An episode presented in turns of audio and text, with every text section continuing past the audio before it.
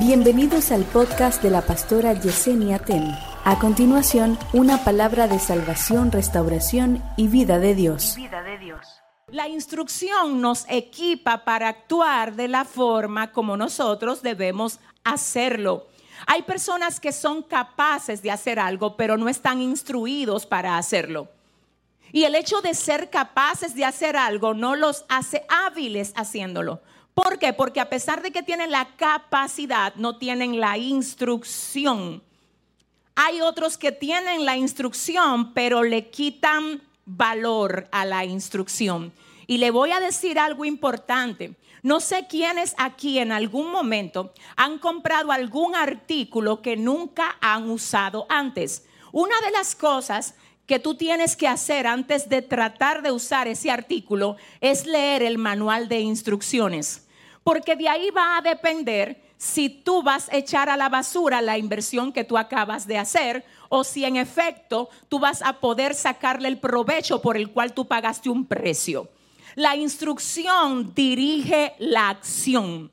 La acción dirigida lleva a la buena a la buena manifestación de lo que se quiere lograr, ya sea con lo que se hace, ya sea con lo que usted compró, siempre que usted se deja guiar por instrucción, le va a ir bien, le va a ir bien. Dios es un Dios que ama la instrucción. De hecho, Él no solo dice, vivan como yo quiero que ustedes vivan para que les vaya bien. No es así. Él dice, estudien la instrucción que yo les dejé conozcan mi deseo para ustedes, porque los planes que yo tengo para ustedes son de bien, no son de mal, para darles un buen fin y una esperanza. Cuando ustedes conocen mi deseo para ustedes, ustedes se van a dar cuenta de cuánto yo los amo, de cuánto ustedes me importan, de que lo que yo les digo a ustedes que hagan es por su propio bien porque ya sea que ustedes sigan o no la instrucción, yo sigo siendo Dios, dice el Señor. El hecho de que yo siga o no la instrucción de Dios no hace a Dios más Dios de lo que Él ya es. Es a mí que me conviene obedecer a Dios, porque Dios es Dios sin mí o conmigo. Señores, en efecto, realmente Dios no nos necesita para ser Dios. Él era Dios antes de que yo llegara a existir. Antes de que usted y yo le adoráramos, ya los ángeles le adoraban. Así que a quien le conviene obedecer instrucción es a usted y es a mí. Soy yo la que debo hablarme a mí misma cada día y decirme cuando mi carne se quiere revelar y hacer lo contrario a lo que Dios quiere. No, carne, tú vas a tener que someterte a lo que Dios quiere que tú hagas porque te conviene seguir su instrucción. Entonces, fíjense, si a usted lo ponen en un nuevo cargo y no le dan una inducción, usted puede ser bueno, pero no va a tener instrucción. No tener instrucción igual lo puede hacer fracasar. Hay gente aquí que Dios le dice, yo no quiero solo que tú me tengas la Biblia en la cartera. Yo quiero que tú acates mi instrucción para ti. Porque la palabra es tan didáctica y tan instructiva, valga la redundancia, que nos enseña hasta dónde nosotros debemos de sentarnos cuando llegamos a una reunión. Nos enseña qué tanta comida nosotros debemos de poner en un plato. Nos enseña cuándo callar y cuándo hablar. Nos enseña cuándo movernos y cuándo hacer pausa para esperar a que Dios nos diga si debemos de movernos. La palabra está cargada de instrucción y a veces nosotros estamos cometiendo diversos errores y repetidos errores porque estamos desconectados, aunque tenemos la instrucción debajo del brazo, en el estante, sobre la mesa, en la cama, pero no en el corazón.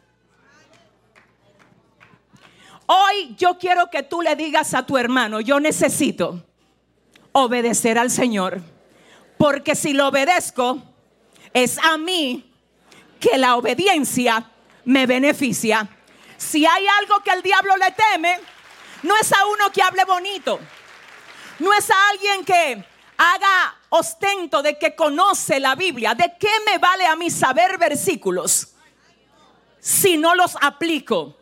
te tengo que decir que hay gente que el infierno la respeta y no es porque hablan bonito. No es por lo lindo que ellos son. Es por causa de cómo viven, porque viven basado en instrucción. Y la gente que anda bajo la instrucción de Dios, los demonios cuando lo ven dicen, ese, esa, ese anda bajo instrucción. Oiga lo que pasa con esto. La Biblia habla de un centurión. Dice que un centurión romano habla a Jesús a través de unos amigos que envió a él y le dice, yo quiero que tú vayas a mi casa porque tengo uno de mis siervos que está enfermo. Yo sé que si tú estás aquí y tú vienes y lo tocas, él va a ser sanado. Cuando Jesús estaba cerca de la casa del centurión, dice la palabra que mandó a otros a decirle, no, tú no tienes que venir a mi casa. No vengas a mi casa, solamente di la palabra. Porque si tú dices la palabra, mi criado se va a sanar. Quiero que me oigas. El centurión dice, porque yo también soy hombre bajo autoridad y tengo soldados bajo mis órdenes. Le digo a este, ve y va, y al otro, ven y viene, y a mi siervo, haz esto y lo hace. Cuando el centurión dice, yo soy hombre bajo autoridad, yo estoy bajo autoridad, yo sigo instrucciones. Cuando él dice sigo instrucciones, él dice estoy bajo autoridad. Todo el que sigue instrucciones puede dar instrucciones. Hay gente que quiere dar instrucciones sin recibir dirección. Y un ciego no puede guiar a otro ciego. En la medida que tú dejas que Dios te instruya, así tú vas a poder estar calificado para instruir a otros. Cuando el centurión habla a Jesús y le dice, mira, yo también estoy bajo autoridad. Tengo autoridad que me direcciona y yo direcciono. Hay gente que no está entendiendo que la razón por la que Dios le está diciendo, sigue mis instrucciones, que yo te voy a tener a ti como modelo para que otros sigan las instrucciones que tú les das. Si ese es el aplauso, dáselo mejor a tu papá.